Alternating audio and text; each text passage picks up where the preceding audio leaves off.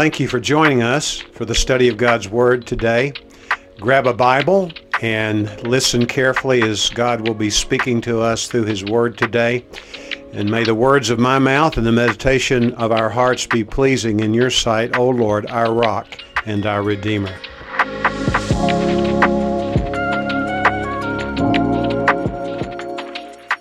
Our musical team does deserve that acknowledgement that you just gave them, and they love the Lord, and they came out this morning to be used by the Lord, and their desire has been accomplished. We thank you all for serving the Lord in this way.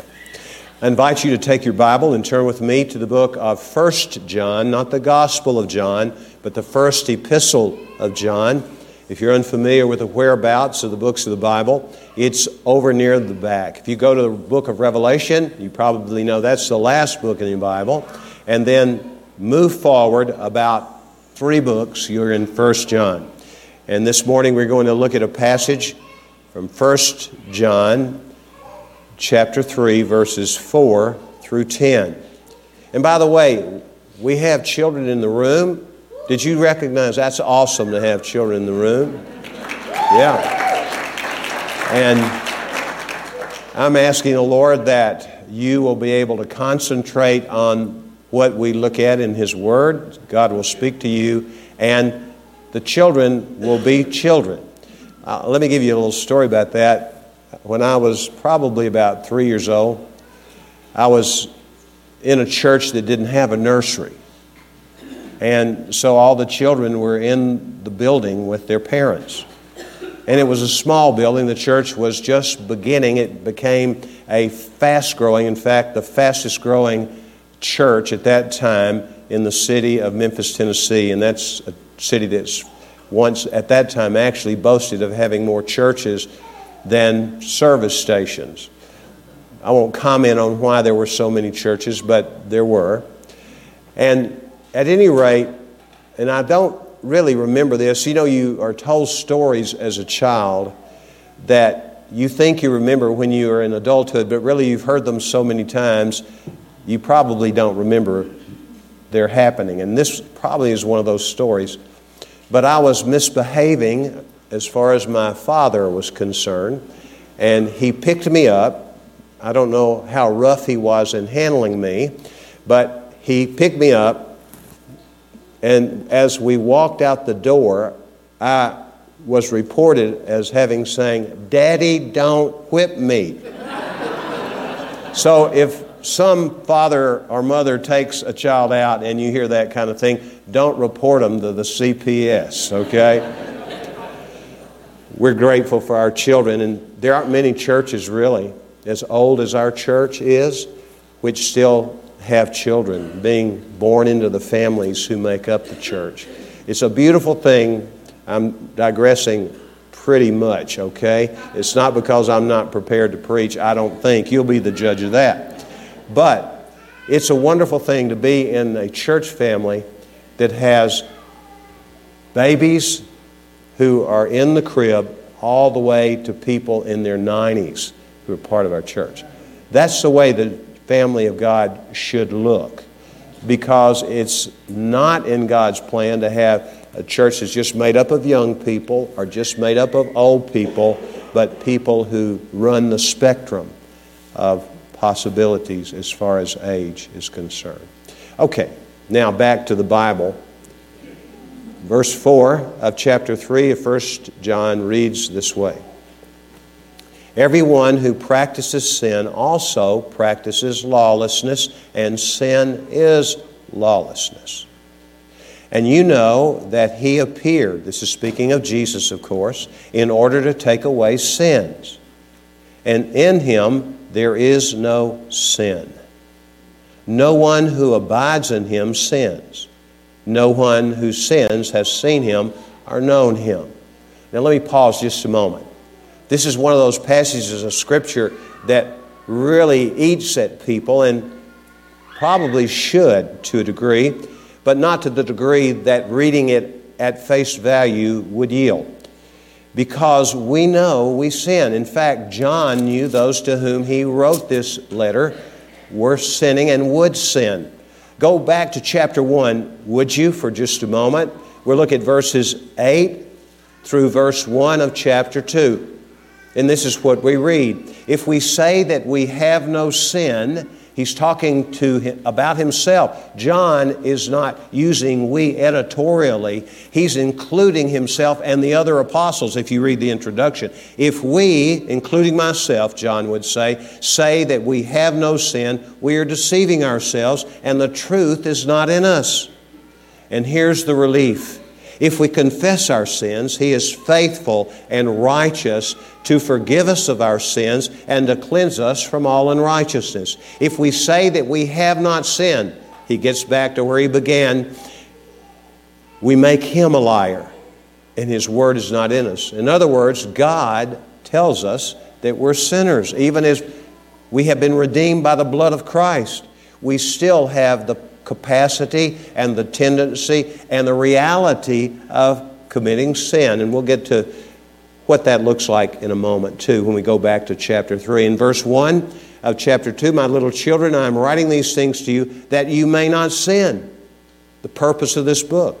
And if anyone sins, we have an advocate with the Father. The word advocate is the same word that John reports Jesus is using when he says, I will ask uh, the Father to give you another helper. It's that same word in the original language, helper, advocate. In this case, it is indicating that Jesus Christ is our defender. He's our defense attorney before God the Father when we are accused by Satan, who accuses brothers and sisters in Christ day and night, with the Father, Jesus Christ, the righteous one.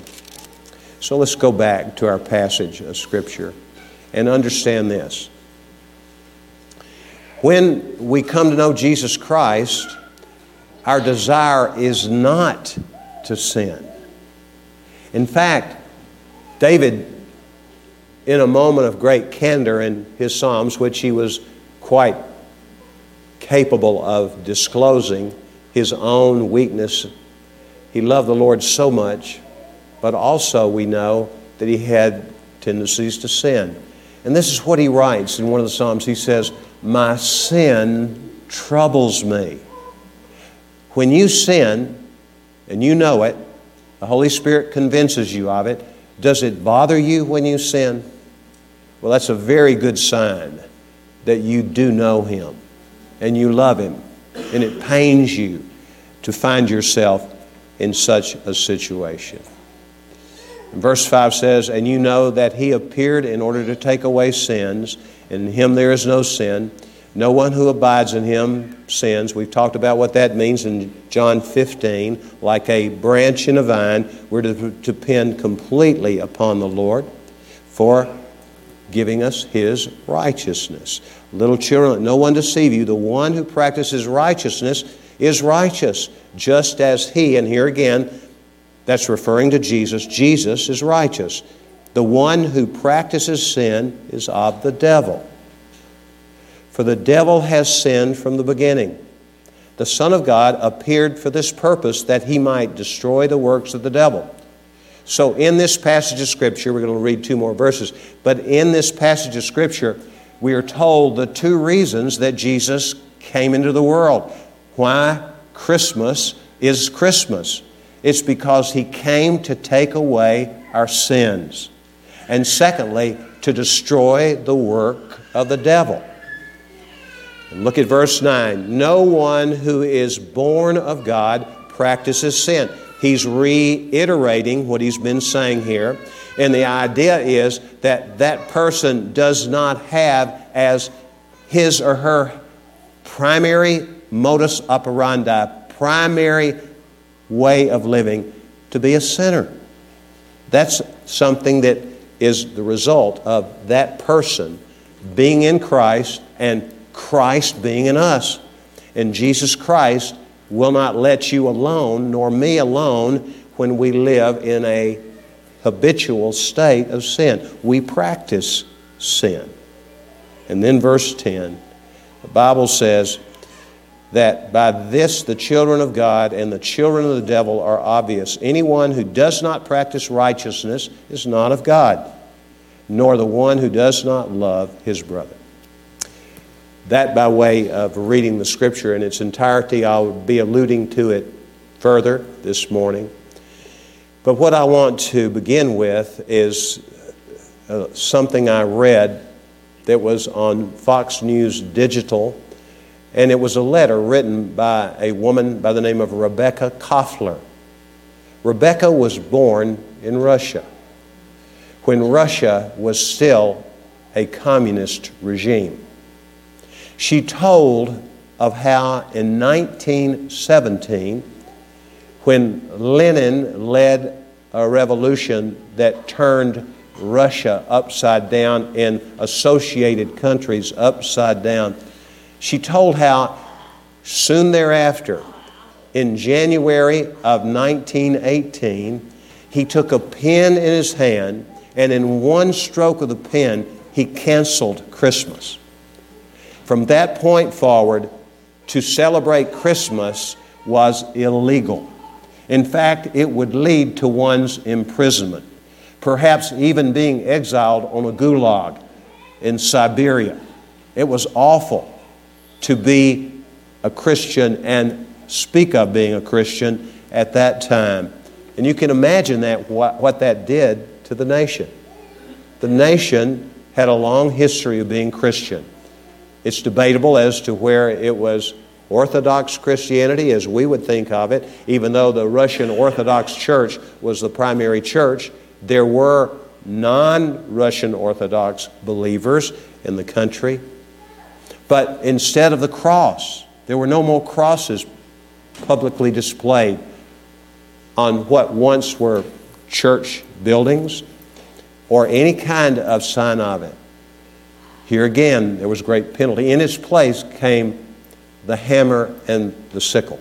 No pictures of Jesus in public or even in the privacy of your home. You are always going to be subject to punishment for those things. But what we know was that Lenin's picture was everywhere. Lenin himself didn't live very long after the revolution. And interestingly enough, he was assassinated by one who had been his comrade. She was more radical than he. She was from Ukraine, and I, I thought as I did my research on this, if the Ukrainian bitterness toward Russia had in some way connected to that event. But she said that she had expected there to be a certain amount of democracy in the sense that she had sided with an even more conservative party than Lenin, and she took his life. Well, we know what happened to her. She was executed too. Lenin tried to steal Christmas. Just like so many people over time have tried to steal Christmas. But they never are successful finally, are they? Jesus is still worshiped in Russia and in Ukraine, in the United States. There's not a nation in the world where Jesus is not worshiped on Christmas Day. Some people have to do it quietly, but they do it at their own risk in many situations. It's because Satan tried to steal Christmas. And when we think about this, we think about how Joseph was ready to divorce his wife privately, remembering that when a woman was engaged to a man, she was considered legally married. They had not come together. There was a period of betrothal that usually lasted about a year. But Joseph, being the kind of man he was, and we can see why Jesus picked him for being his stepfather, if you will, or adoptive father would be better, because of the kind of man he was. But what happened? The angel of the Lord intervened, didn't he? And came to him in a dream. Then Herod tried to kill Jesus, didn't he? Certainly he did. When he found out through the Magi that they were coming in response to a prophecy and a star to try to determine who this new king of Israel was, he was all upset. And he gave an order to his crack troops to go into Bethlehem, where the prophets told him, they knew Micah 5 2, that the Messiah would be born in Bethlehem of Ephratah. And he sent them and told them to slay all the children under the age of two, the male children. But here again, the angel of the Lord came and gave warning to Joseph, and he took the family into safety by traveling to Egypt. Christ prevailed as he always has and he always will. When there's an effort to steal Christmas from the Lord Jesus Christ. The two main reasons, as we've already seen in this passage, as to why Christ came, first of all, was to take away sin. It's not by accident that the Scripture uses one word that John has used in John chapter 1 when he describes what John the Baptist said when he saw Jesus for the first time coming by. He had an epiphany, and this is what he said Behold, the Lamb of God who takes away the sin of the world. Take away the sin of the world. That was used by John the Baptist when Jesus first was identified in public as being the Lamb of God who takes away the sin of the world. John the Baptist mixed his figures of speech. Why do I say that? When he said, Behold, the Lamb of God takes away the sin of the world. Because the Lamb obviously is a reference to the Passover lamb. And you know the story of the Exodus and the final miracle that occurred of the ten that finally pushed Pharaoh over the edge and he allowed Israel to go free. How the Passover of the death angel over the homes of those Israelis who heard what God had told them through Moses, and they had sacrificed a blemishless lamb, and they had eaten the Passover meal. And what had they done with the blood that was shed by the sacrificial animal? They put it over the doorpost and the lintel of their homes. And when the death angel came over, passed over. So we know that Jesus was the Lamb of God in the sense he's the Passover Lamb, shed his blood for our sin. But the other figure of speech, and it comes right out of the book of Leviticus, he combines the two, is the idea of Yom Kippur, the Day of Atonement. Once a year, even to this day, Jewish people who are followers of the Torah, they observe Yom Kippur. And they don't have animals to sacrifice. There were two animals, not just one, not just one lamb per family, but two animals. They were both goats. One, blood was shed. The blood was taken by the high priest into the Holy of Holies, where that blood was poured over the lid of the Ark of the Covenant called the mercy seat, and God atoned the sins of the people from that sacrifice. The other goat was taken out away from the camp as to symbolize how when people of God in Israel did have a true day of uh, repentance, they received atonement. And part of that was that the scapegoat, that's where the word scapegoat, the idea comes from, would be led away in the wilderness until it could be seen no more. That's who Jesus is. He comes to take away our sin. What qualifies him for this is the obvious. He is sinless. And in this passage of Scripture, this statement about what sin is is not the only statement in Scripture, but it probably is the most comprehensive of all the possible statements. Look again in verse 4 For everyone who practices sin also practices lawlessness, and sin is lawlessness. What law is being referred to here? Well, it's the law of God, the Ten Commandments, and associated com- laws. And what we know is that Jesus fulfilled the law perfectly to every jotting and every tittle, every T cross, every period, place where it belonged. Jesus did it all in order to save us. He was able to take away our sin because he was without blemish. Jesus was perfect because there is no sin, was no sin in him. Aren't you blessed to know that we have such a Savior who would die for us? He was righteous. We saw that from chapter 1 and 2. We see it here. He is righteous, and that means that he was a person who was not just externally keeping the law, but that ability, the power to keep it came from who he was internally. And when the scripture says in verse 6, no one who abides in him sins, no one who sins has seen him or knows him. What does it mean to abide in Christ? Jesus says, If you abide in me, and my words abide in you, ask whatever you wish, and it shall be done for you. I am the vine, you are the branches. He who abides in me, and I in him, bears much fruit.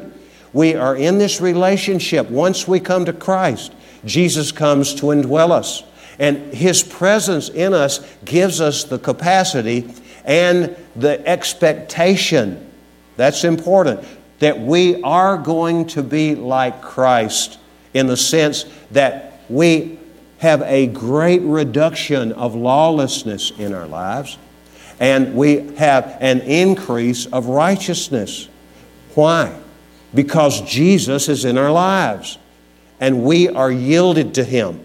And the result is that we are people who are like Christ, not perfect, but a long way away from where we were when we began. Do you remember when you first came to Christ? Some of you have a story that would curl the hair of some people here. To hear it, people like me who was who were raised in a Christian home and had parents who took me to church. I've already confirmed that, and I lived to tell the story, by the way. But we know that Jesus, He comes to people at different times of lives, their lives. Nobody comes to Christ at a specific age. It's not when you're conform, confirmed by the church. That doesn't convey salvation to you. It's a good practice in the sense that parents want their children to understand who Christ is and how He died for our sins and was raised from the dead. But it all comes down to giving our lives to Jesus. And when we do, it's like a light comes on where there was darkness. And we have capacity to understand things that, despite how smart we are or how educated we may be, we just couldn't quite understand from the Bible because Christ comes and dwells in us and He enables us to be all that He would have us to be so that we do not continue to practice sin. Well, let's spend the remaining time. This is what really initially draw, drew me to this passage of Scripture. But it would be incomplete did I not mention that Christ appeared to take away sin. What I'm about to say would not work were it not for the fact that the first thing Jesus did was take away sin. But what we understand is Christ came to destroy the works of Satan by taking sin away. He had to do it. Well, let's think about the nature of the devil. He is described in this passage of Scripture as the sinner from the beginning. We don't know exactly when his sin occurred. There are differences of opinion. This is why I asked Drew to read out of the book of Ezekiel, chapter 28, and where, if you read it, it's talking about the king of Tyre, but it talks about he was in Eden and he was perfect. He was beautiful. If we also read the 14th chapter of Isaiah, jot that down at your leisure, read it. It's another description of a human leader, but when you read it, you have to conclude there's more than just a human being referred to there.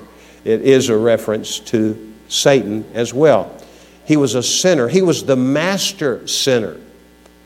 Lenin, Vladimir Lenin, about whom I spoke earlier, was known within communism as the chief revolutionary. He was the head honcho of the revolution. Eh, here's another thing about Lenin his father was a devout member of his church. His mother was not. In fact, she probably had negative influence, not simply due to her lack of involvement, but because she probably conveyed some of her thinking to Lenin and as he grew up. But Jesus tells us that Satan is the master sinner. What are the works of the devil? These are really important for you to, and me to grasp. And I don't pretend to be covering every base about his nature. But the first thing I, I thought of was he is a defector. And what is sin unless it's defecting, going away from God? He had all the things he needed to know he was important. He is described as the bright star in heaven. He's Lucifer, the light, the bright light. But he defected, and he took angels with him. Most scholars are agreed that in the book of Revelation, when the 12th chapter, the scripture talks about how when he left, there were a third of the stars came down, came down from heaven, and so he defected. And he leaves a great herd of people in defection. Secondly, we know that he's a deceiver. Jesus, in conversation with the religious leaders of the day, they were in a debate. You remember this? And he said to them, You are of your father the devil. Now, Jesus could get in your face, couldn't he? And he would say that to us. The truth is, before we come to Christ, we're not children of God. He creates us, but we still are alienated from Him because of our sin. And where does the sin originate? It originates with Satan, and he influences us in this regard. But he is a deceiver. He continues to deceive, doesn't he? In the book of Second Corinthians, there are two references I need to touch on. The first is found in chapter 4, verse 4, and this is what it says The God of this age, speaking of the devil, the God of this age has blinded the minds of unbelievers. Satan blinds us. He comes and sells us a bill of goods. And then later in that same book, in 2 Corinthians 11 14, the Bible says, He is an angel of light, disguising himself as an angel of light. This is who he is. And so we see he is the master deceiver. He comes and whispers in our ear sometime that it, it's okay. You're, you're saved from your sins and you can do what you want to do. And we ignore what the scripture says is to be true for us who know Jesus Christ. It's not a good thing to fall into the trap of deception that the devil loves to set for us who know Jesus Christ. The Bible talks about him in this way in the book of 1 Peter. It says that he is like a roaring lion seeking someone to devour. And so he goes around trying to undo people who know Christ by deceiving them. He's also a destroyer. Jesus talks about him in this way He comes to steal, to kill, and to destroy. He destroys through sin and ultimately through death. And finally, if people don't know Jesus Christ as their Lord and Savior, everlasting destruction is what the Bible says in the book of Second Thessalonians chapter 1 verse 9. Murder murder is always instigated by the devil because he was a murderer also from the beginning. He's a defamer. That is to say, he's one who slanders us. Do you know the word devil? Diabolos is the way it sounds. Sounds a lot like the Spanish word for the devil, doesn't it? And the word in its basic meaning is slanderer. The devil is a slanderer, and he is a defamer. He lives, the Bible says, to accuse us to the Lord. The last thing I would note about him, he is a tyrant. He is a despot. If you have your Bible open, turn back to your left just a few books to the book of 2 Timothy. And we're going to look at verses 24 through 26 of 2 Timothy chapter 2. And the Lord's bondservant must not be quarrelsome, but be kind to all, able to teach, patient when wronged, with gentleness correcting those who are in opposition, if perhaps God may grant them repentance leading to the knowledge of truth. That's the role of a pastor teacher like myself. And they may come to their senses and look at this part escape from the snare of the devil, having been held captive by him to do his will. So he is one who loves to rule it over people, lord it over people. He loves to make life miserable for us. And we who know Jesus don't have to give in to that kind of stuff, do we? Let's think about those five descriptive words that I use for him and see what Jesus is comparatively speaking. Jesus is no defector. He has no sin. This text says that. He kept every law. And He empowers us to grow in obedience and righteousness. Jesus is no deceiver.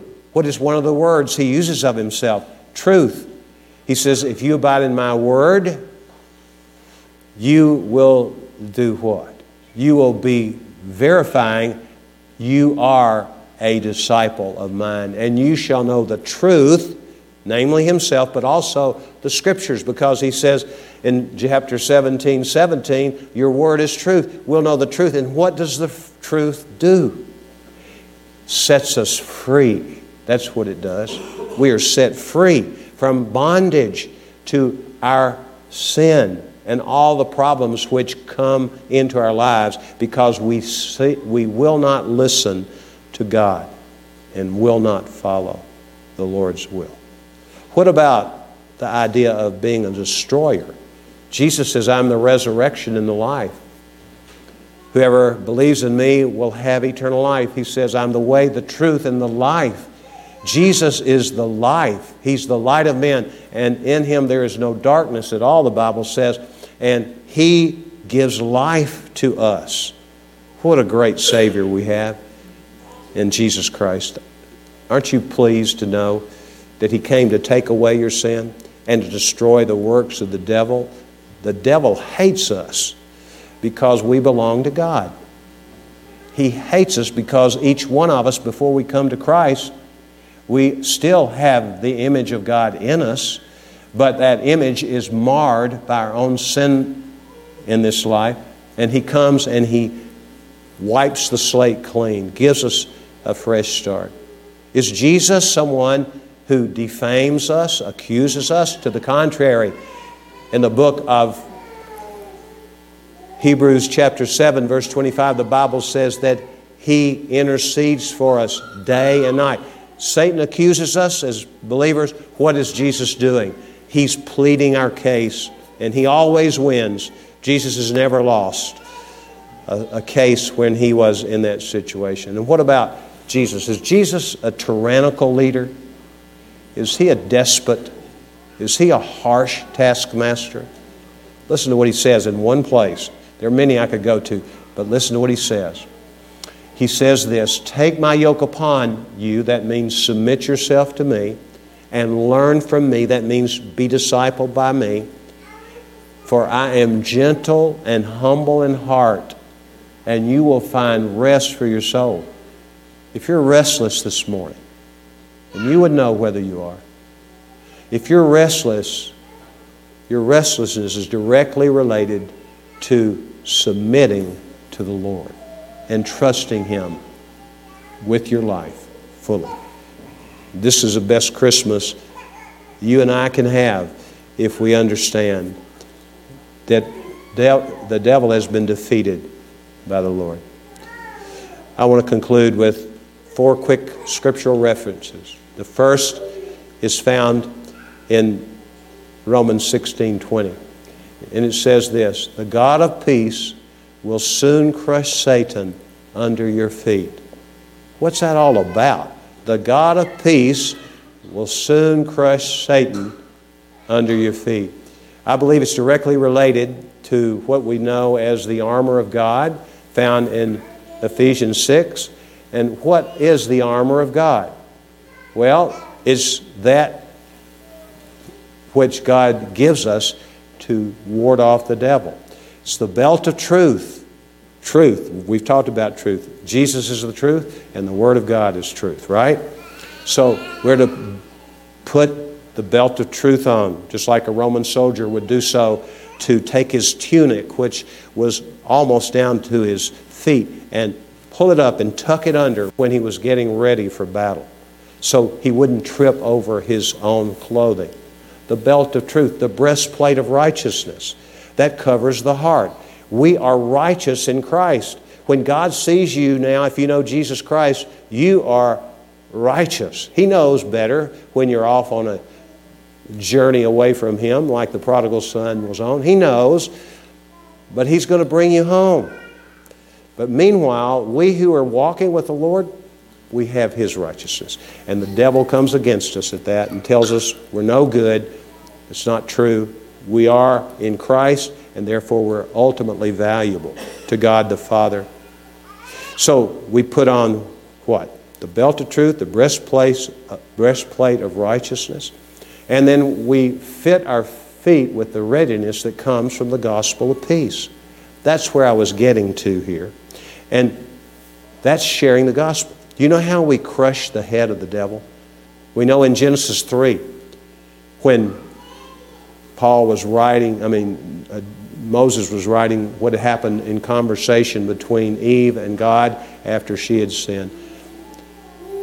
You remember that he said that the serpent is going to bite your heel, but your offspring, and that was a reference to Christ, really. First messianic prophecy is going to crush him in the head. That's what we're to do. The preaching of the gospel, I'm not talking about what I'm doing, okay? Don't confuse. I'm talking about sharing Jesus Christ with other people and letting Him use you to bring a person to the knowledge of the Lord Jesus Christ and come to know Jesus.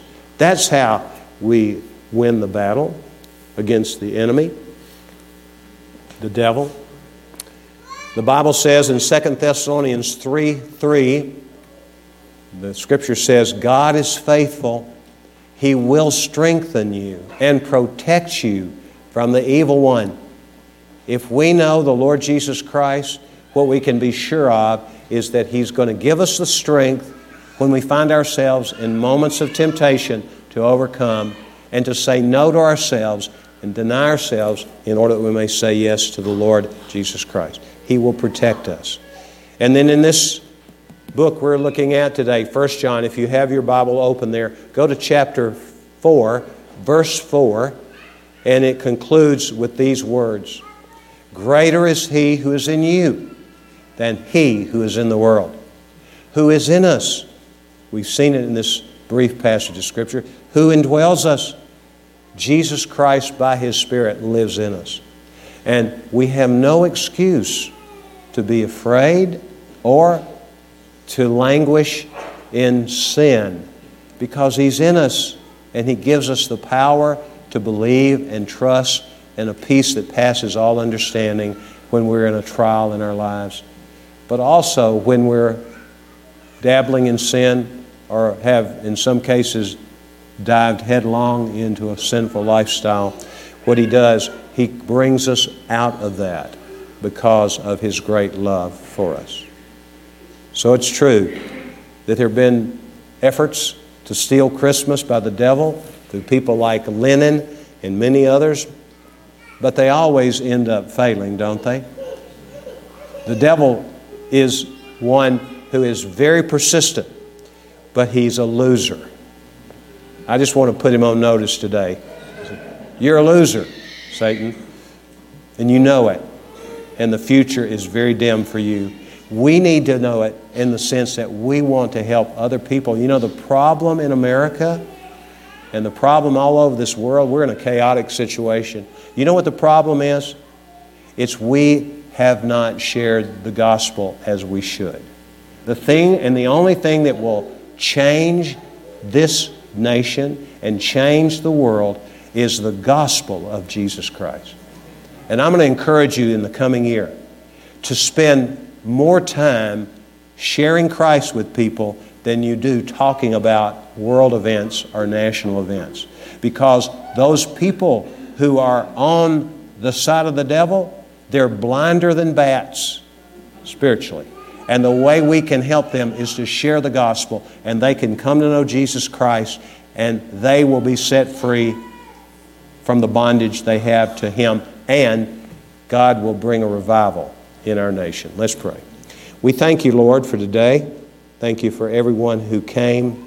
And Lord, we pray that you would help us to take something from this passage of Scripture that we can ponder, meditate on, and apply going forward into this last week of 2022 and looking forward to 2023. I ask this in Jesus' name. Amen.